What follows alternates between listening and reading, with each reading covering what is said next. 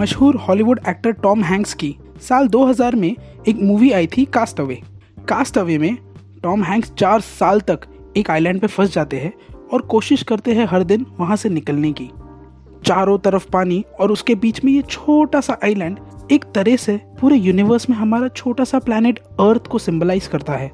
Tom Hanks की तरह ही अर्थ पे भी पिछले दो सौ साल से हमारे क्यूरियस साइंटिस्ट और एस्ट्रोनॉमर्स कोशिश कर रहे हैं इस इन्फिनिट यूनिवर्स में आगे से आगे जाके हमारे कॉस्मिक एग्जिस्टेंस को समझने की।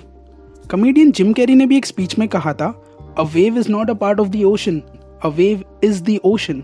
Similarly you are not a part of the universe, you are the universe. बस ये लाइन ने मेरे अंदर इतनी क्यूरियोसिटी जगा दी कि मैं निकल पड़ा यूनिवर्स को पढ़ने और समझने।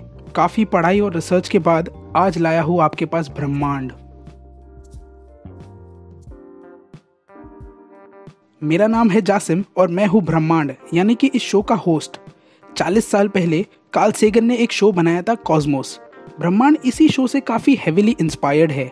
आई एम श्योर मैं द ग्रेट कार्ल सेगन और उनकी लेगेसी को टच तो नहीं कर पाऊंगा, पर कोशिश जरूर करूंगा इस शो को इंटरेस्टिंग रखने की।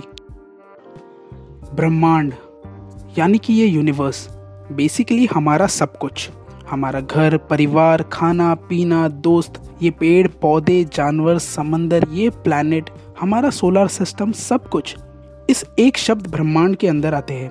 सारी बीमारियाँ, सारी परेशानियाँ, सारी कामयाबी, सारी खुशियाँ, सारा का सारा समय जो हो चुका है और जो आने वाला है, सब कुछ इस ब्रह्मांड में एग्जिस्ट करते हैं। पर इसी के साथ साथ एक सवाल ले आते हैं कि इन सब की शुरुआत कहाँ से हुई।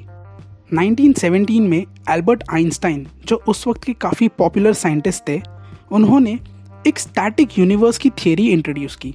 उन्होंने कहा कि ब्रह्मांड में सारे स्टार्स और सोलर सिस्टम एक जगह पे परफेक्टली फिक्स्ड और ऑर्गेनाइज्ड है। पर नाइनटीन ट्वेंटी फोर से नाइनटीन ट्वेंटी नाइन के बीच में एडविन हबल नाम के एस्ट्रोनॉमर ने यह डिस्कवर किया कि एक से कई ज़्यादा गैलेक्सीज है और ये सारी गैलेक्सीज एक दूसरे से बहुत दूर होती जा रही है, जो कि आइंस्टाइन की फिक्स थियोरी से बिल्कुल अलग थी। उसी दौरान एक बेल्जियन एस्ट्रोनॉमर जॉर्जेस लेमैत्रे ने यह कंक्लूड किया कि सारा ब्रह्मांड एक एटम या एक पॉइंट ऑफ सिंगुलैरिटी या एक शुरुआत से आया है। इस कंक्लूजन को आज हम बिग बैंग थियोरी के नाम से जानते हैं। जी हाँ, जॉर्जेस लेमैत्रे ने बिग बैंग थियोरी इंट्रोड्यूस किया। आइंस्टाइन ने फिर नाइनटीन थर्टी में ये एक्सेप्ट किया कि उनकी फिक्स्ड थियोरी गलत थी और big bang theory widely accepted theory of origin of universe बन गई। शुरुआत, किसी भी चीज़ की शुरुआत करना कितना मुश्किल होता है ना, चाहे वो दिन की शुरुआत करना हो सुबह उठ के, या पढ़ाई की शुरुआत करना हो बुक खोल के, या खाना बनाना हो, या बेसिक सा गाड़ी चलाना हो पहले गियर पे। शुरुआत सबसे मुश्किल पार्ट होता है, लेकिन शुरुआत के बिना कुछ भी पॉसिबल नहीं होता। बस कुछ इसी तरीके से हमारे ब्रह्मांड की भी शुरुआत हुई है। काफ़ी सारे रिलीजन्स का अपना अपना ओपिनियन है, सिमिलरली काफ़ी सारे एस्ट्रोनॉमर्स का भी अपना अपना ओपिनियन है। पहले तो ये माना जाता था कि यूनिवर्स बस कुछ हज़ार साल ही पुराना है, पर यह थियोरी गलत साबित हुई जब May twenty, nineteen sixty four में विल्सन और पेंजियास नाम के अमेरिका के दो रेडियो एस्ट्रोनॉमर्स के लैब में कुछ अनोखा हुआ। उस रात विल्सन और पेंजियास अपने हॉर्न एंटीना की मदद से कुछ रेडियो सिग्नल्स पढ़ रहे थे, तब उनके एंटीना में एक अलग तरीके की बजिंग वेव्स कैच हुई। पहले तो उन्हें लगा कि कोई कबूतर या परिंदा आ गया है, उस वजह से एरर आ रहा है। सारे कैलकुलेशंस के बाद दे फिगर्ड आउट कि वो waves were none other than cosmic microwave background radiation. आखिर क्या था ये? ये डिस्कवरी एक जवाब थी कई सवालों की। इससे पहले कई साल तक एस्ट्रोनॉमर्स परेशान थे ये सोच के कि अगर बिग बैंग हुआ यानी कि ये यूनिवर्स फटके बना, यानी कि एक पॉइंट ऑफ सिंगुलैरिटी से इसकी शुरुआत हुई, तो शुरुआत में बहुत सारे गैसेस रिलीज हुए होंगे और स्पेस में बहुत रेडिएशन रहा होगा। वो सारे रेडिएशन आखिर है कहाँ? बस इसी सवाल का ये जवाब था, कॉस्मिक माइक्रोवेव रेडिएशन। स्टडी करने पे पता चला कि जो रेडिएशन पेंजियास और विल्सन को मिले वो यूनिवर्स को पैदा होके तीन लाख साल बाद के थे।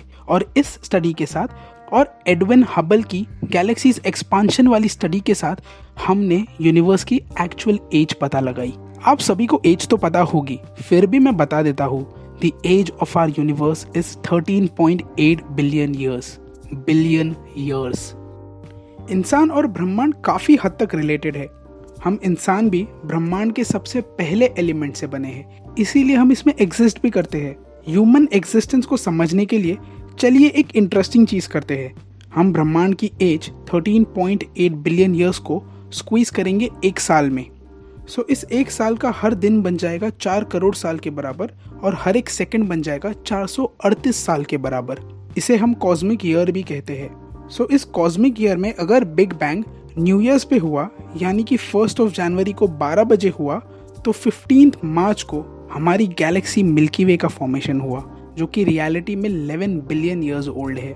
कई सारे स्टार्स के एक्सप्लोजन के बाद हमारे कॉस्मिक ईयर के इकतीस अगस्त को हमारे सन का जन्म हुआ। सिक्स्थ ऑफ सितंबर को अर्थ का फॉर्मेशन हुआ, जो कि लगभग four point four billion years old है। सितंबर की फोर्टीन्थ को अर्थ पे लाइफ का फॉर्मेशन हुआ और इस साल के इकतीस दिसंबर को छह बजे एप्स का एवोल्यूशन हुआ और हमारा हम इंसानों का। इस कॉस्मिक ईयर में इंसान कब आए? हम सब आर्टिस्ट, एक्सप्लोरर्स, राजा रानी, सारे देश, सारे मंत्री, सारे लोग, सारा का सारा ह्यूमन एग्जिस्टेंस बस तीस सेकंड पहले। इस ब्रह्मांड की शुरुआत अगर एक साल पहले हुई तो इंसानों को आके सिर्फ तीस सेकंड हुए हैं। क्रेजी है ना? खैर, इसी पे एंड करते हैं इस एपिसोड को, पर याद रखिएगा ये सिर्फ एक शुरुआत थी। मैं हूँ आपका होस्ट जासिम और मैं आपसे मिलूंगा नेक्स्ट वीक ब्रह्मांड की कुछ और इंटरेस्टिंग थियरीज और स्टडीज के साथ। तब तक के लिए गुड बाय।